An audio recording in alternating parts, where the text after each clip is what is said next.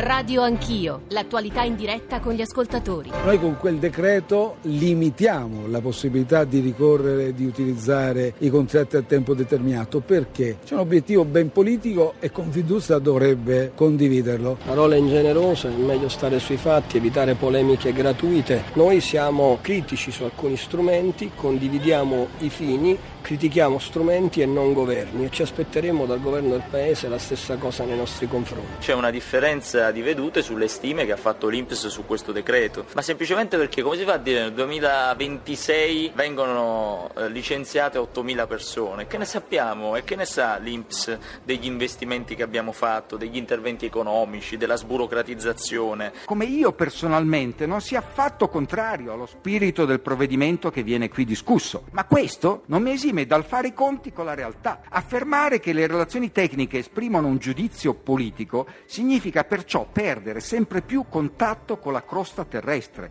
mettersi in un'orbite lontane dal nostro pianeta. Se nelle sedi istituzionali opportune vi venisse chiesto di lasciare il mio incarico anticipatamente perché ritenuto inadeguato a ricoprirlo, ne trarrei immediatamente le conseguenze. Ciò che non posso neanche prendere in considerazione sono le richieste di dimissione online e le minacce da parte di chi dovrebbe presiedere alla mia sicurezza personale. E soprattutto non sono affatto disposto ad accettare l'idea che chi ricopre l'incarico di presidente dell'INPS debba in tutto e per tutto sposare le tesi del governo in carica. 7.44 era ovviamente la voce di Tito Boeri, presidente dell'Inps, audito ieri di fronte alle commissioni a proposito del decreto dignità. Come sapete dai nostri GR, dai quotidiani eh, di stamane, la reazione di Palazzo Chigi, da quello che è trapelato, è stata piuttosto irritata, toni inaccettabili da parte del presidente dell'Inps. Noi toccheremo questo tema, ma ci concentreremo soprattutto su come il decreto dignità segnerà il mercato del lavoro. Slitta di qualche giorno, eh, dal 24 al 26 luglio eh, arriverà il testo in aula, l'approvazione dovrebbe essere prevista per fine mese. Ne ragioneremo con Andrea Montanino, direttore del centro studi di Confindustria che è già collegato con noi, con altre voci. Subito dopo il GR1 delle 8, peraltro sarà con noi, lo dico perché un ascoltatore poco fa ha chiesto dove sono i sindacati, hanno perso la lingua, no, i sindacati stanno parlando e sarà con noi Susanna Camusso, segretaria generale CGL alle 8.35, alle 9.10 poi eh, parleremo di sanità, salute, vari aspetti, vari profili perché sarà con noi per un confronto con voi ascoltatori la ministra eh, Giulia Grillo e poi parleremo eh, con Nicola Amadori, eh, cercheremo di fare un approfondimento sul numero unico, il 112, eh, anzi, anzi l'112 è stato un progresso, è stato un regresso, punto interrogativo. 335 699 2949 per sms, whatsapp, whatsapp audio, radio anch'io chiocciorai.it per i messaggi di posta elettronica. Andrea Montanino, buongiorno, benvenuto. Buongiorno a lei. Buongiorno. Allora, io ho provato a riassumere, anzi, attraverso la nostra copertina, a dare conto di quello che è accaduto negli ultimi giorni. Si sentiva anche la voce del presidente di Confindustria Boccia eh, che replicava in parte al ministro Di Maio. Eh, quale preoccupazione avete, anche io direi eh, non, alla luce di quello che ha detto Tito Boeri eh, ieri eh, di fronte alle commissioni? Andrea Montanino, direttore Centro Studi di Confindustria. Guardi, eh, le preoccupazioni sono che il decreto non raggiunga l'obiettivo. Nel senso che l'obiettivo è un obiettivo condivisibile, l'obiettivo di prevenire l'abuso della successione dei contratti a termine. Quindi nessuno vuole dire, un mercato del lavoro selvaggio, non fa bene alle imprese, non fa bene ai lavoratori, non fa bene agli imprenditori, non fa bene all'economia. Direttore, scusi se la interrompo, non voglio fare sempre l'avvocato del diavolo, però voi, voi dite, e anche Boccia ha detto, l'obiettivo sì. è condivisibile, la precarietà non fa bene a nessuno, però quando fu approvato il Jobs Act fu salutato, mi pare, con grande favore dagli, dagli industriali. Perché non c'è in questo momento un tema precarietà in Italia su 100 lavoratori che oggi sono occupati, che stamattina vanno a lavorare in fabbrica, negli uffici, nei negozi, eccetera, hanno un contratto temporaneo circa 16. Ora sono tanti, 16 su 100, sono pochi, è difficile dirlo. È mm. sicuramente vero che una parte di questi 16 su 100 che hanno un contratto temporaneo sono persone che devono avere un contratto temporaneo perché lavorano in attività dove, sono, dove c'è la necessità di una temporaneità. Immagini il turismo. Una parte di questi vuole probabilmente un contratto temporaneo, un contratto a termine. Guardi, anch'io ho un contratto a termine, sono contentissimo personalmente. E poi ci sarà qualcuno che, diciamo, possiamo inserirlo all'interno degli abusi, ma quanti sono su questi 16 su 100 quelli che possiamo identificare come abusi? 2, 3, 4 a dir tanto.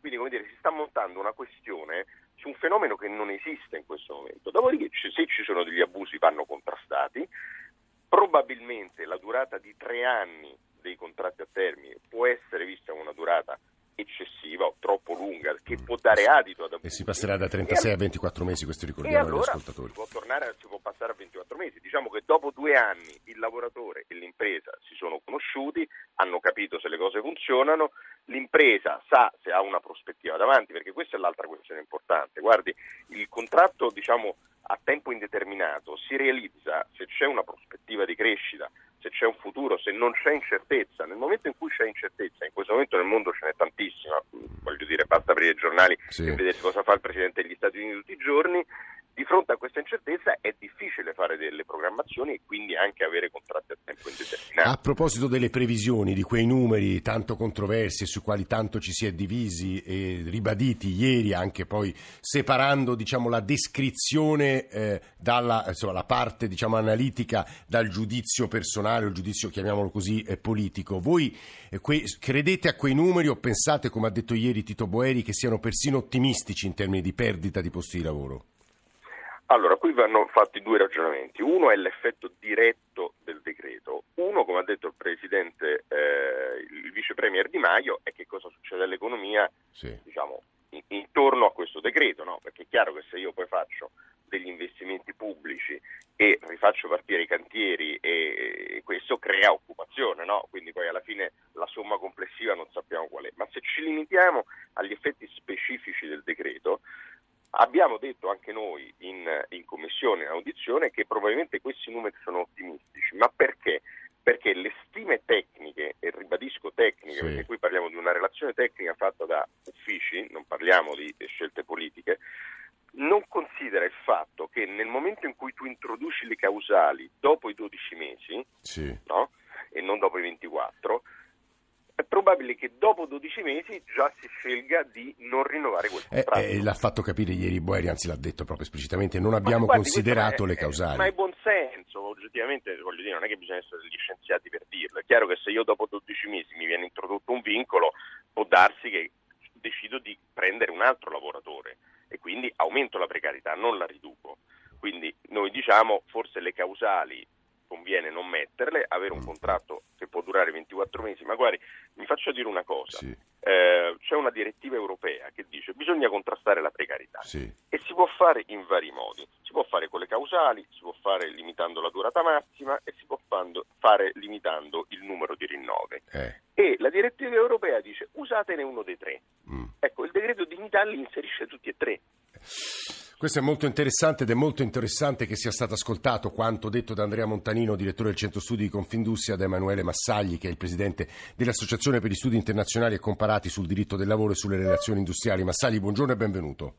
Buongiorno a voi. Nelle vostre analisi mi pare che voi abbiate cercato di portare, vabbè, un po' come tutti, insomma, razionalità in questa, in questa discussione che è stata caricata anche forse di significati politici persino eccessivi rispetto al dato numerico, insomma, nudo e puro, pregi e difetti, aggiungendo una considerazione a mio avviso non sbagliata, cioè come al solito, come nel caso del Jobs Act, si sono mischiate comunicazione e legislazione. Massagli.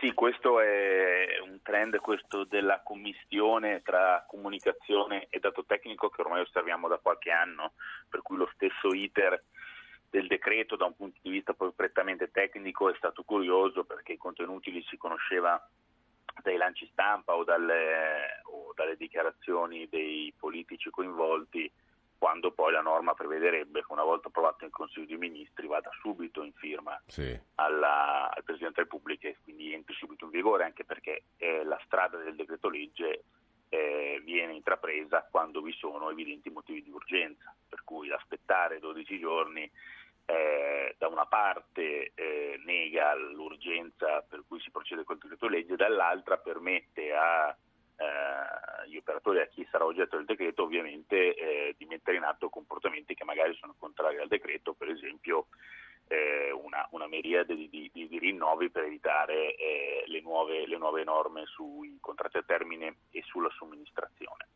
Ehm, noi abbiamo provato a ricostruire ovviamente il, il quadro, Sì. eh, sulla- lei chiedeva pregi e difetti, sulla parte dei pregi noi sono d'accordo con quello che diceva prima responsabile del centro studi di Confindustria. Eh, eh, sui pregi certamente l'intento di fondo difficilmente può essere contestato, nel senso che eh, provare a, a, incrementare la qualità del lavoro sì. è, è, un intento tutto sommato eh, apprezzabile da, cioè, da, dare certo più senso, diritti come ha detto il professor Alleva uno ecco, dei consulenti di, di, di, di Maio sì eh. ma anche questo difficilmente può essere contestato è anche vero che nessuna riforma del lavoro vuole diminuire la qualità del lavoro per mm. cui in un certo senso è un intento eh, che è anche un po', un po eccessivo ripetere.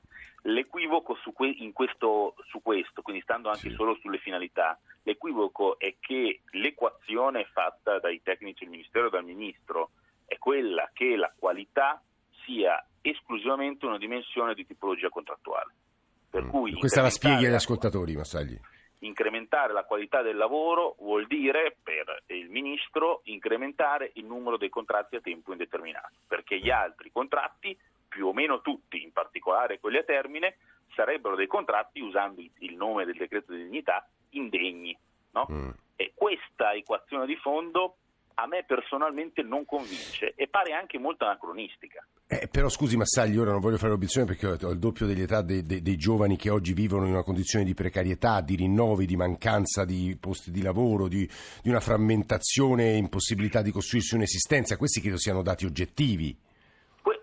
Ed è esattamente quello che diciamo della finalità, della finalità corretta. Eh. Ma in un mondo che, eh, che vede un cambiamento del mercato del lavoro veramente repentino e estremamente veloce, eh. in buona parte indotto dalle tecnologie e in altra buona parte indotto da cambiamento della competizione, la globalizzazione, eccetera.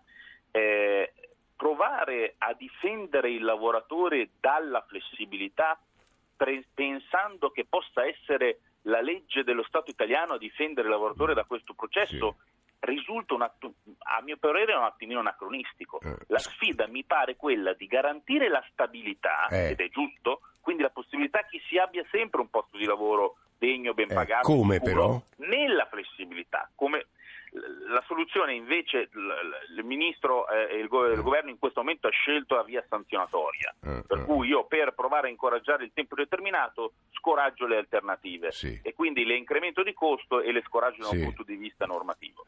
Eh, questa è una strada che tra l'altro abbiamo già visto nel nostro paese perché è molto similare alla soluzione adottata con la riforma Fornero nel 2012. Un'altra strada poteva essere eh, quella di, di, incrementare il numero dei tempi indeterminati, eh. migliorandone, migliorandone, il costo, per cui in, eh, Quindi incentivandolo, certo. che, è la strada del, che è la strada intrapresa dal Job Act, se vogliamo, c'è una terza strada, che è quella che stanno prendendo alcuni Stati europei, che... garantire la stabilità del percorso di lavoro e non eh. solo del posto di lavoro, scommettendo sulle politiche attive, che è quello che eh. succede in molti paesi. Quella forse è una delle promesse mancate del Jobs Act, hanno detto Andrea Montanini e Emanuele Massagli, eh, delle cose che riprenderemo ovviamente con Susanna Camusso e con gli altri ospiti. Mi permetto di aggiungere soltanto a beneficio della chiarezza degli ascoltatori eh, che nel, eh, sul decreto dignità, l'esame del Parlamento per la conversione in legge, sono in arrivo la prima delle due modifiche modifiche concordate da 5 eh, Stelle e Lega e riguarda l'incentivo per i contratti stabili. Il meccanismo è quello illustrato da,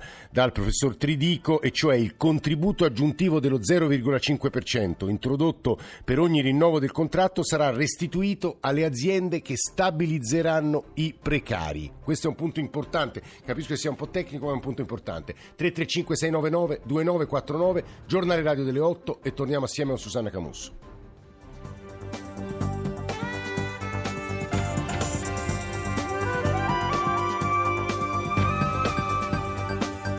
Rai Radio 1.